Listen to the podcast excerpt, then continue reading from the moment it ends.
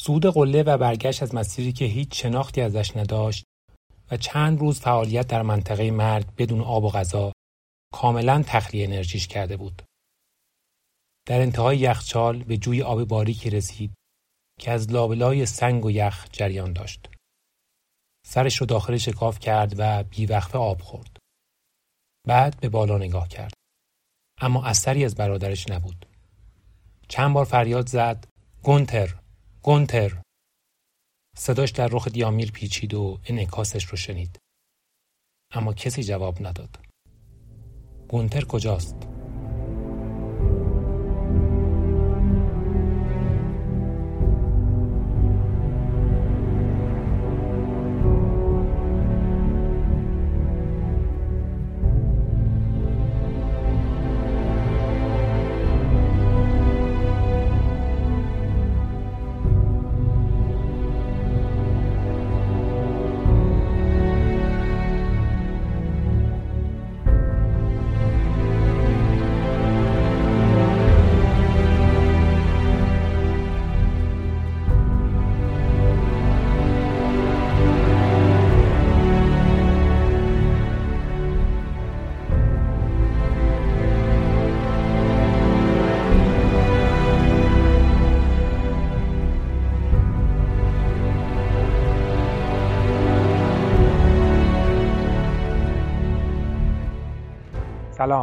به بیسکم خوش اومدید. من پیام همزهی هستم و در این پادکست داستانهایی از سودهای شاخص و بزرگان دنیای کوهنوردی روایت می‌کنم.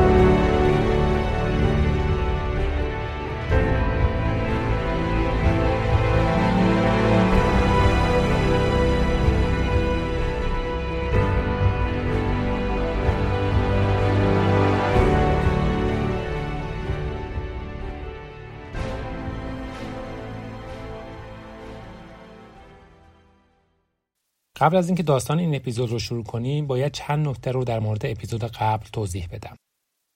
لهستانی ها غیر از دو مسیر معروفی که اشاره شد یک مسیر هم در سال 1350 بر روی دیواره علمکوه باز می‌کنند که ظاهرا دیگه هم صعود نشده. ایتالیایی ها هم غیر از مسیر کریستال فال یک مسیر دیگه بین گرده و قیف مرکزی دارند که مرحوم فرشاد خلیلی هم در گشایش مسیر حضور داشته. در مورد مسیر همدانی ها طبق اطلاعاتی که وجود داشت و تحقیقاتی که من کردم و از خود جناب نجاتیان هم پرسیدم تا سال 91 سودی به ثبت نرسیده بود. اما ظاهرا اینطور نیست.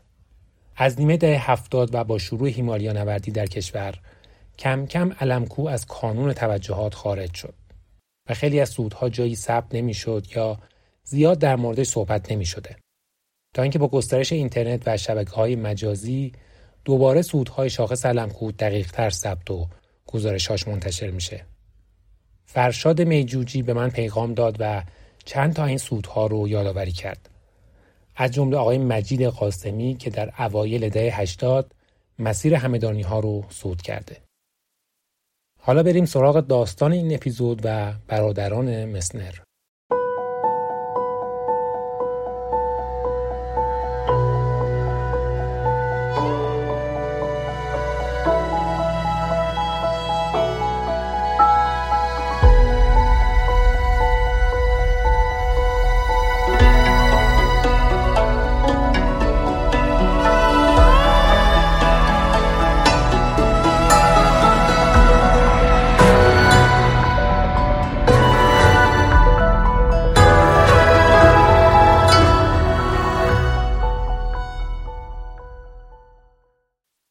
رایندهولد 20 ماه از گونتر بزرگتر بود. او هشت خواهر و برادر دیگه هم داشت. اونها ساکن روستایی در تیرول جنوبی واقع در شمال ایتالیا بودند. پدرش معلم بود و آخر هفته ها همراه او به دامنه های دولومیتی می رفتند. مادر برای برادرها داستان کوهنوردان انگلیسی رو تعریف می کرد. کمی که بزرگتر شدند برای اینکه از چشم پدر دور باشند و آزادی بیشتری تجربه کنند از صخره بالا می رفتند. در اون خانواده پر جمعیت رابطه گونتر و راینهولد خیلی صمیمی نبود. اما یک اتفاق باعث نزدیکی بیشتر دو برادر شد. یک روز راینهولد گونتر رو دید که داخل لونه سگشون در گوشه حیات خزیده و از ترس زانوهاش رو بغل کرده. وقتی ازش پرسید چی شده گونتر گفت که از ترس کتک های پدر به اونجا پناه آورده. از اون به بعد رابطه این دو برادر تغییر کرد و خیلی به هم نزدیک شدند و راینتهولد همیشه مراقب برادر کوچکتر بود. توی روستای کوچک اونها در دامانهای آلپ شهردار و کشیش همه کاره بودند. در خانه هم سلطه پدر حاکم بود. کوهنوردی برای او هم آزادی به همراه می آورد هم روح سرکش و ماجراجوی او رو آروم می کرد. در 24 5 سالگی به دو سنگنورد خوب و جسور در اروپا تبدیل شده بودند و کل شقی ها و سودهای چشمگیری که در آلپ انجام داده بودند زبان زد بود. طوری که یه بار راینتهولد نامه از یک کوهنورد با تجربه دریافت کرد که توش نوشته بود شما شاید ده روز دیگه زنده باشید. این کارهایی که می‌کنید دیوانگیه. راینهولد در سنگنوردی جسارت و تجربه بیشتری از گونتر داشت و در دهه 60 یکی از بهترین کوهنوردان اروپا بود. چند مسیر جدید در دیوارهای آلپ صعود کرده و سال 1969 به همراه پیتر هابلر دو قله بالای 6000 متر در آن رو برای اولین بار از یک مسیر جدید صعود کرده بود.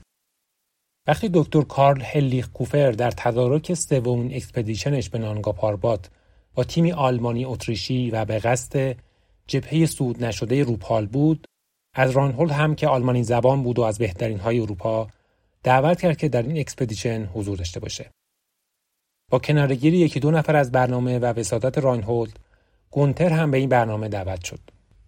هرلیخ کوپر سرپرست برنامه ای بود که در طی اون برای اولین بار نانگا پاربات صعود شد.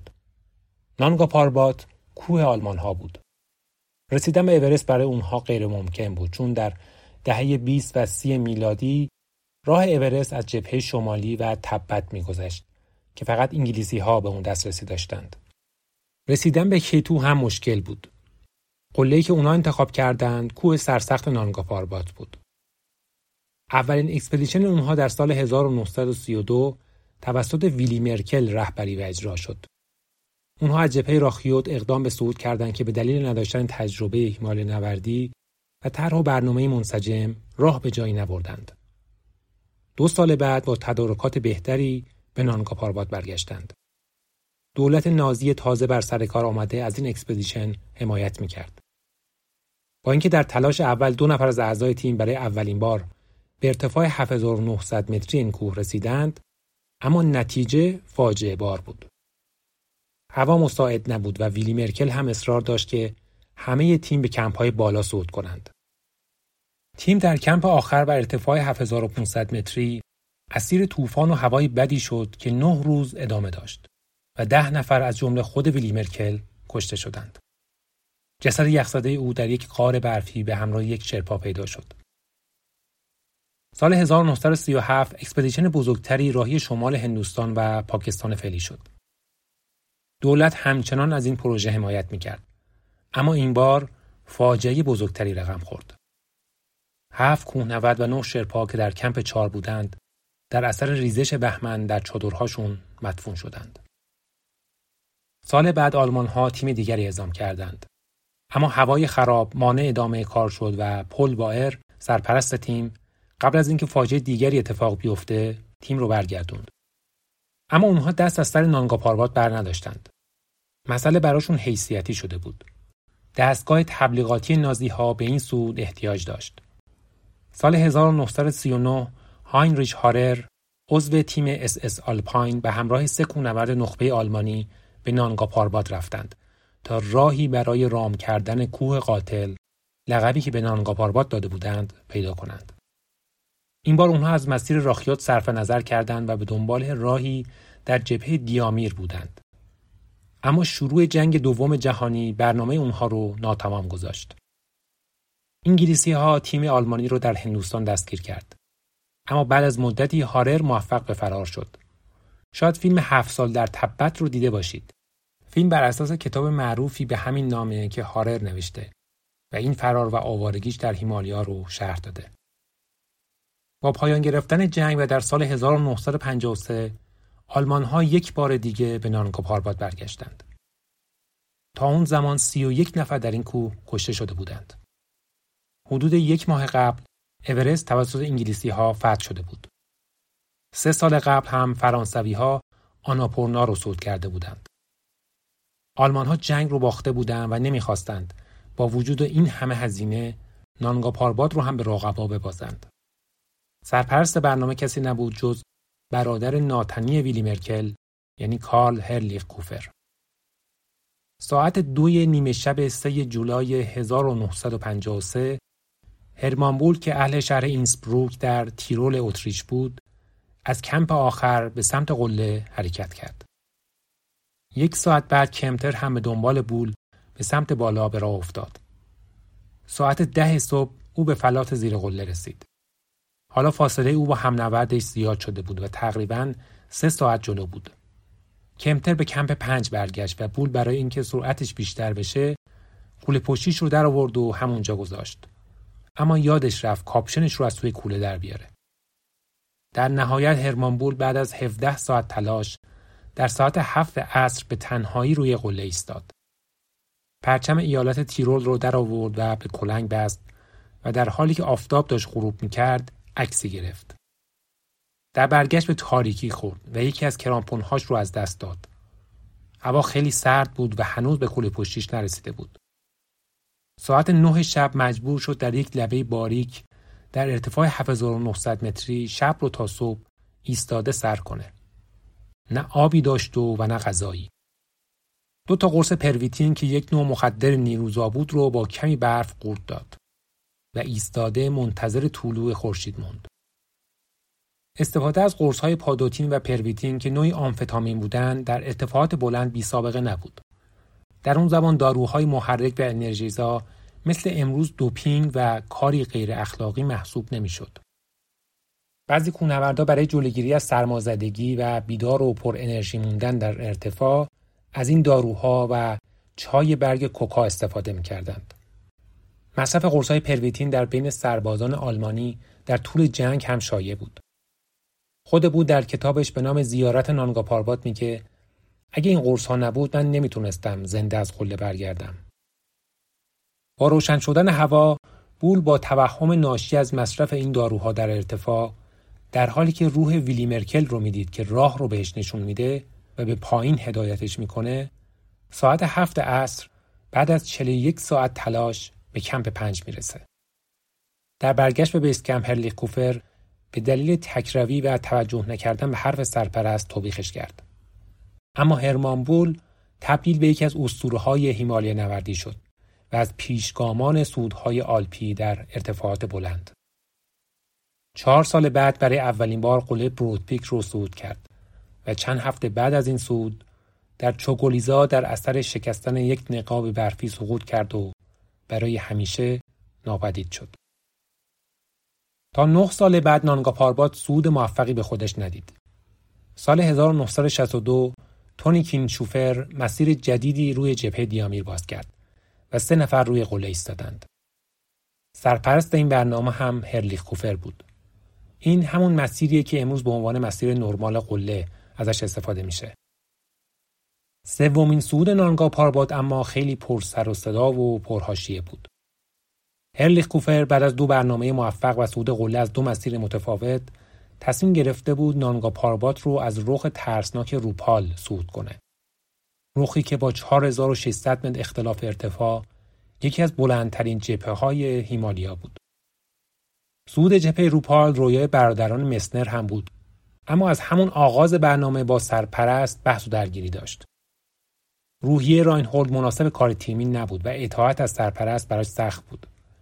شاید اینکه هلی خوفر خودش هیچ وقت به ارتفاعات بلند صعود نکرده و همیشه از بیس کمپ تیم ها را هدایت می‌کرد بی تاثیر نبود. هرمان بول هم با او سر سازگاری نداشت. راینهولد پیرو سبک و شیوه هرمان بول در کوهنوردی و معتقد به صعود سبکبار بود و دلش می‌خواست قلل مرتفع هیمالیا رو با همون شیوه قله های آلپ صعود کنه. چیزی که امروز بهش میگیم آلپینیسم. تیم در مدت زمان طولانی پنج کمپ رو برپا کرد. اما فصل سود رو به اتمام بود و برای تمام کردن کار هوا روی خوش نشون نمی‌داد. هرلیخ کوفر به همه دستور داده بود که به بیس کمپ برگردند. اما مسنرها حرف سرپرست رو گوش نکردند و توی کمپ خودشون موندند. با باز شدن هوا گرهارد بایر هم به اونها پیوست. در 26 جون راینهولد یک تماس رادیویی با کوفر برقرار کرد و با هم در مورد حمله نهایی به قله بحث کردند. او کوفر رو راضی کرد که طی روزهای آینده آخرین شانسشون رو امتحان کنند. تصمیم گرفتن اگر هوا خوب بود هر سه و اگر بد بود فقط راینهولد به تنهایی به سمت قله حرکت کنه. برنامه راینهولد این بود که نیمه شب به سمت بالا حرکت کنه و خیلی سریع قله رو صعود کنه و برگرده. قرار شد اگر هوا خوب بود در بیس کمپ یک منور آبی و اگر بد بود یک منور قرمز با آسمان شلیک کنند تا اعضای تیم حمله از شرایط هوا با خبر بشن. به دلیل هوای گرم در طی روز و خطر ریزش بهمن معمولا شبها صعود می‌کردند. ساعت هشت شب مسنرها و بایر به کمپ پنج رفتند. شب در کمپ آخر در ارتفاع 7350 متری یک منور قرمز آسمان نانگاپاربات رو روشن کرد. تیم سه نفره متوجه شد که هوا فردا خوب نیست. اما اون منور اشتباهی شلیک شده بود و رادیو پیشاور هوای فردا رو خوب و آروم پیش بینی کرده بود. هولد ساعت دو نیمه شب به تنهایی بدون تناب با یک کوله سبک به سمت بالا به راه افتاد. برنامه این بود که گونتر و گرهارد مسیر برگشت او رو ثابت گذاری کنند. اما گونتر طاقت نیاورد و چند ساعت بعد به دنبال برادر به سمت بالا به راه افتاد. او 600 متر از مسیر سخت دهلیز مرکل رو فقط در عرض چهار ساعت طی کرده بود تا به برادرش برسه. زیر قله در ارتفاع حدود 8000 متری راینهولد دید که یه نفر به تنهایی داره بالا میاد. صبر کرد و گونتر به او رسید. راینهولد سرش فریاد کشید که چرا خود سر بالا اومده. گونتر گفت دیگه طاقت نیاوردم. حالا دیگه الان اینجام. بیا بریم سمت قله و کار رو تموم کنیم. مسنرها ساعت پنج عصر روی نانکاپاربات ایستادند. رویای دو برادر به حقیقت پیوست و در اولین تجربه در هیمالیا یک مسیر جدید و ترسناک یعنی جبهه مشهور روپال رو صعود کردند. اما کار سخت تازه شروع شده بود. فرود از اون مسیر بدون تناب غیر ممکن بود. اما چاره ای نبود. هر جوری شده باید برمیگشتند. گونتر برای اینکه به راینهولد برسه سریع صعود کرده و خیلی خسته بود. دو برادر به کندی از قله پایین اومدند. هوا خیلی زود تاریک شد. نه چادر داشتند، نه کیسه خواب و نه آب و غذا. شب اول به سختی طی شد. فردا صبح حال گونتر خوب نبود. راینهولد کمی فرود میره تا راهی پیدا کنه. کمی پایینتر و سمت دیگه دهلیز دو نفر رو دید که در حال صعود هستند. اونها پیتر شولز و فلیکس کوئن بودند که بیخبر از مسنرها در حال صعود به سمت قله بودند. دو طرف به هم دسترسی نداشتند. مسنر با داد و فریاد اونها رو صدا می‌زنه و بینشون مکالمه عجیبی شکل می‌گیره که بعدها خیلی مناقشه برانگیز شد. اونها می‌پرسن حالتون خوبه؟ مسنر جواب میده آره خوبیم. می‌پرسن قله رو صعود کردید؟ مسنر جواب میده بله. و اشاره می‌کنه که از سمت دیگه کوه فرود میاییم. راینهول پیش گونتر برگشت. با هم مشورت کردند و تصمیم گرفتن از سمت دیگه کوه یعنی رخ دیامیر پایین بیان. گونتر گفت پس سریعتر راه بیفتیم چون من یه شب دیگه اینجا دووم نمیارم. حدود هزار متر فرود میان و دوباره به تاریکی می‌خورند. یه شب سرد دیگر رو بدون سرپناه و آب و غذا سر می‌کنند. صبح حال گونتر بدتر شده بود. راینهولد هر جوری شده برادر رو راه میاندازه و یواش یواش پایین میان. اما برای گونتر رمقی باقی نمونده بود و مدام عقب میافتاد. چند بار به بنبست می‌خورن و مجبور میشن برگردن و راه دیگه انتخاب کنند. راینهولد برای اینکه راه رو از میان یخچال و سراک ها پیدا کنه جلوتر حرکت می‌کنه. گاهی برمیگرده و گونتر رو نگاه می‌کنه. حالا فاصلهشون زیاد شده و بعضی اوقات از دیدش خارج میشه. اما همین که می‌بینه داره راه میاد به حرکتش ادامه میده. کم کم به پایین یخچال دیامیه می‌رسه. جوی آبی حاصل از ذوب یخها پیدا می‌کنه که از لابلای سنگ ها جاری شده.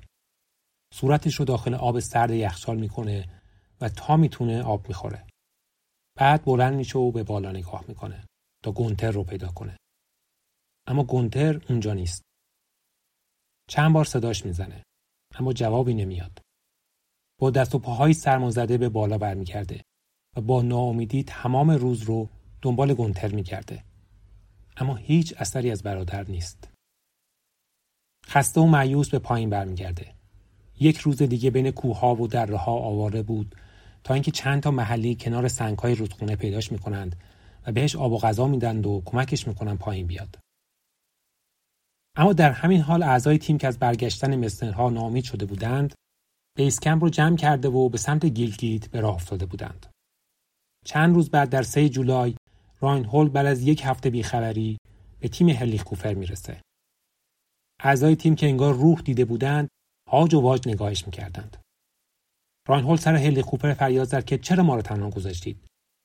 فون کینلین که از بقیه تیم رابطه بهتری با او داشت میگه بغلش کردم و سعی کردم آرومش کنم. راینهولد بغزش ترکید و شروع به گریه کرد. بعد سرش رو بالا آورد و گفت گونتر کجاست؟ پونکینین و بقیه شوکه شدند. چون گونتر با او بود و اونها خبری از مسنرها نداشتند.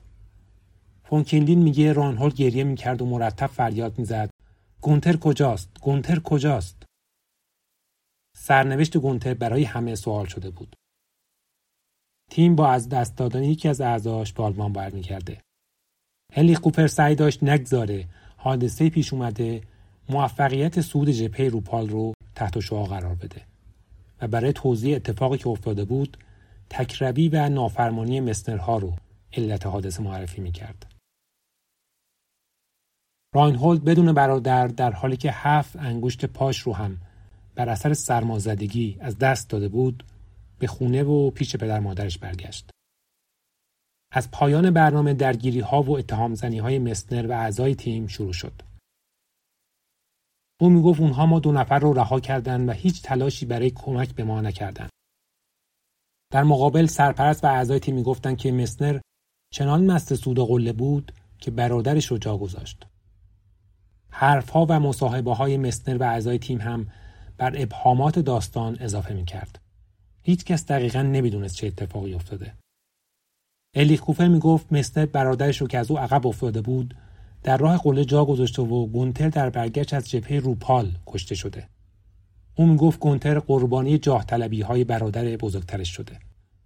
اغلب افراد تیم هم همین نظر را داشتند. اما راینهولد می گفت گونتر در برگشت از قله در رخ دیامیر و احتمالا در اثر سقوط بهمن کشته شده.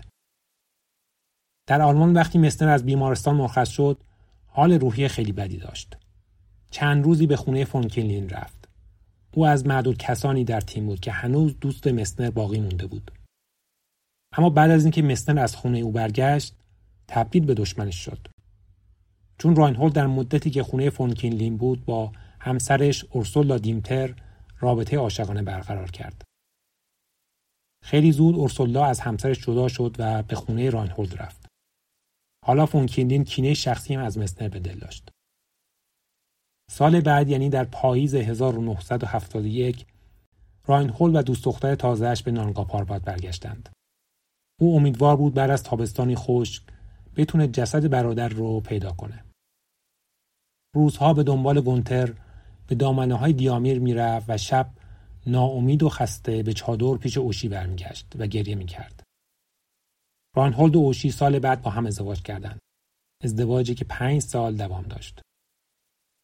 اما دعوای مسنر با سرپرست تیم بالا گرفته بود و سال 1972 مسنر از هرلی کوفر به اتهام سهلنگاری و قتل غیر عمد به دادگاهی در مونیخ شکایت کرد که البته راه به جایی نبرد. به مدت 35 سال معمای گونتر نقل محافل کونوردی بود و اون برنامه تبدیل به یکی از پرمناقشه ترین expedition های تاریخ شده بود. فون کینلین سال 2003 کتابی نوشت و مسنر رو رسما به دروغگویی و داستان سرایی متهم کرد. دو طرف مجموعاً دوازده پرونده علیه همدیگه در دادگاه ها تشکیل داده بودند. ماجرای ابهامآمیز گونتر برای هیچ کس روشن نبود و شخصیت جنجالی مسنر هم به این ابهامات دامن می‌زد. چند نکته سوال برانگیز داستان مسنر رو با شک و تردید همراه کرده بود. مورد اول این بود که چرا راینهولد از شولز و کوهن تقاضای کمک نکرده بود. چرا نگفت که حال گونتر خوب نیست؟ چرا منتظر نموندن تا اونها بالا بیان و بهشون کمک کنند؟ اونها می‌گفتن اگه مسنر تقاضای کمک می‌کرد حتما برای نجاتشون تلاش می‌کردند. پاسخ راینهولد این بود که اونها به ما دسترسی نداشتند. من نمی‌خواستم جون اونها رو به خطر بیاندازم. اگر هم اونجا منتظر میموندیم مرگمون حتمی بود. چون گونتر نمی‌تونست یه شب مونی دیگر رو طاقت بیاره. ما بین انتظار برای مرگ و به استقبال مرگ رفتن دومی رو انتخاب کردیم. فاصله دو گروه زیاد بود و شاید صدا درست نمی رسید و به طور دقیق متوجه منظور همدیگه نشده بودند. احتمالا در اون لحظه راینهارد خبر نداشته که اون دو نفر در حال تلاش برای سود قله هستند و فکر می‌کرده برای کمک به اونها دارن بالا میان. طرف مقابل اما می‌گفت مستر این داستانها رو سرهم کرده تا خودش رو از جا گذاشتن برادر تبرئه کنه و قضیه اینطوری بودی که گونتر در راه فرود از قله از برادر عقب میافته و راینهولد هم منتظرش نمیمونه و در همون مسیر رفت و جبهه روپال احتمالا سقوط می‌کنه و کشته میشه. شولز و کوهن دلیل اینکه مسنر تقاضای کمک نکرد رو می‌دونستن که اصلا اون موقع گونتر با راینهولد نبوده و ازش خبر نداشته. فون کینلین و هانس سالر می‌گفتن راینهولد در طی برنامه بارها در مورد traverse نانگاپاربات یعنی صعود از روپال و فرود از دیامیر صحبت کرده بود و رویای این کار رو دست داشت. تا اون موقع هیچ 8000 متری به این شکل صعود نشده بود. اونا می‌گفتن او از اول هم برنامهش همین بوده و برادر خستش رو در روپال جا گذاشته و از دیامیر برگشته. بعد این داستانها رو سرهم کرده. سالها این نزاع ادامه داشت تا اینکه سال 2005 اتفاقی افتاد که تا حدود زیادی مسئله رو روشن کرد.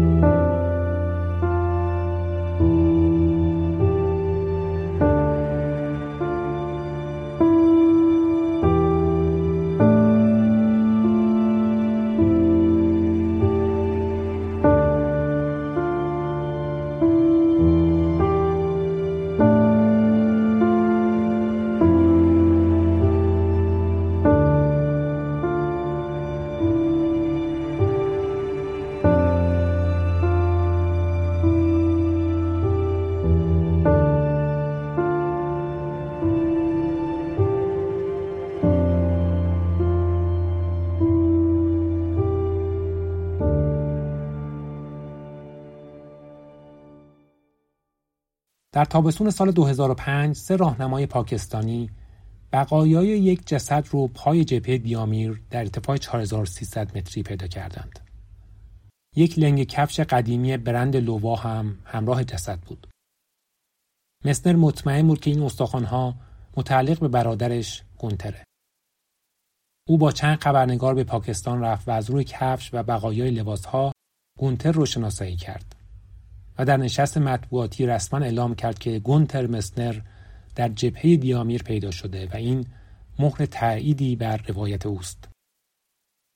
اما همچنان بودن کسانی که حرف او را قبول نداشتند و می‌گفتند شاید استخوانها متعلق به کوهنورد دیگری باشه. در پاییز همون سال آزمایشات دی این ای ادعای مسنر رو ثابت کرد. با پیدا شدن گونتر در پایین جبهه دیامیر داستان راینهولد تایید شد. اما هرلیخ کوفر دیگه زنده نبود تا حقیقت ماجرا و درستی صحبتهای مسنر رو ببینه. اما expedition نانگا پارباد در سال 1970 و ناپدید شدن گونتر تأثیر عمیقی روی مسنر و آینده زندگی حرفه ایش گذاشت. سالها غم از دست دادن برادر و یأس و احساس گناه او را رها نمی کرد. در طول یک دهه او بارها به دنبال برادر به نانگا پارباد برگشت. یک بار هم در سال 1978 رخ دیامیر رو از بیس کم تا قله به تنهایی صعود کرد که یکی از شاخصترین صعودها در کارنامه حرفه ایشه. جایی نوشته در مورد حادثه نمی‌تونم واضح فکر کنم.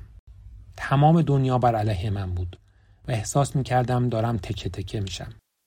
من احمقی بودم که در جستجوی عشق و مهربانی از کوههای سرد بالا میدوید. مستر عمیقا تنها بود. حتی خانواده هم خیلی با او همراه نبود. یکی از برادرهای او می‌گفت پدرش ناراحت بود چرا برادر اشتباهی در کوچه مونده. راینهولد پسر سرکش و نافرمان خانواده بود و گونتر محبوب پدر و مادر. مسنر دل خوشی از آلمان ها نداشت و مخالفانش رو فاشیست خطاب می‌کرد. او از تیرول جنوبی می اومد. استانی خودمختار در شمال ایتالیا که زمانی متعلق به اتریش بود و زبانشان آلمانی. در دوره نازی ها می‌خواستند اهالی آلمانی زبان این منطقه رو به سرزمین مادری کوچ بدن که پدر مسنرها هم با این طرح موافق بود. اما او پرچم هیچ کشوری رو روی قله ها بالا نبرد. او اهل ملتی تک نفره بود. تراژدی نانگا پارباد از راینهولد مسنری ساخت که ما امروز می‌شناسیم. کوهنوردی با جهانبینی و فلسفه مخصوص به خودش. سودهایی به سبک جدید و سبکبار. بدون استفاده از تناب ثابت شرپا و اکسیژن کمکی. تنها یا با یکی دو هم نورد هم هایی که بعد از چند سود با او به اختلاف میخوردند و از او جدا می‌شدند. با از دست دادن انگوش های پاش دیگه سنگ نوردی هم نمی‌تونست بکنه و فعالیتش رو روی کوههای بلند متمرکز کرد. سال 1975 گاشر بروم یک رو به همراه پیتر هابله در عرض فقط سه روز صعود کرد. سال 1978 برای اولین بار اورست رو بدون اکسیژن صعود کرد. کاری که بسیاری از کوهنوردها و حتی پزشکها غیر ممکن می‌دونستند و نسبت به عواقب این کار هشدار داده بودند. پیتر هابله در این برنامه هم همراه او بود. همون سال نانگا پاربات رو به تنهایی از بیس کمپ تا قله صعود کرد. صعودی که داگسکات معتقد بود به اندازه دستاورد صعود سولوی اورست قابل ستایشه. دو سال بعد در 1980 شاهکاری خلق کرد که تا به امروز باعث شگفتیه. اورست رو بدون استفاده از اکسیژن کمکی از جبهه شمالی و از طریق مسیری جدید به تنهایی و در فصل مونسون و بارش های موسمی صعود کرد. سال 82 برای اولین بار سه هزار متری رو در یک سال صعود کرد. در 1984 اولین تراورس دو متری یعنی گاشر بروم یک و دو رو به همراه هانس کامرلندر به ثبت رسوند. و در سال 1986 با فتح لوتسه به افتخاری دست نیافتنی رسید و اولین انسانی شد که همه چهارده قله بالای 8000 متر رو صعود کرده. او بعد از این صعود هرگز به 8000 متری ها برنگشت. اما ماه گذشته لنگ کفش دوم گونتر مسنر در همان محل پیدا شد و دوباره داستان برادران مسنر و expedition 1970 نانگا پارباد سرخط رسانه های خونوردی دنیا شد. راینهولد مسنر نوشت اکنون من پیرمردی کهنسال شدم اما گونتر 24 ساله باقی موند.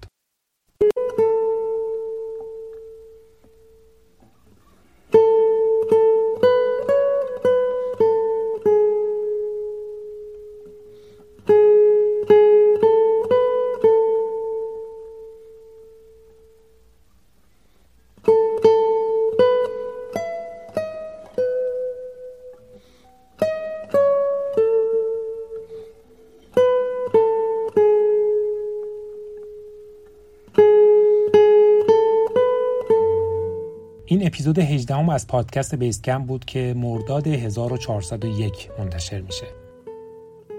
در مورد داستان دو برادر فیلم و کتاب های بسیاری ساخته و نوشته شده.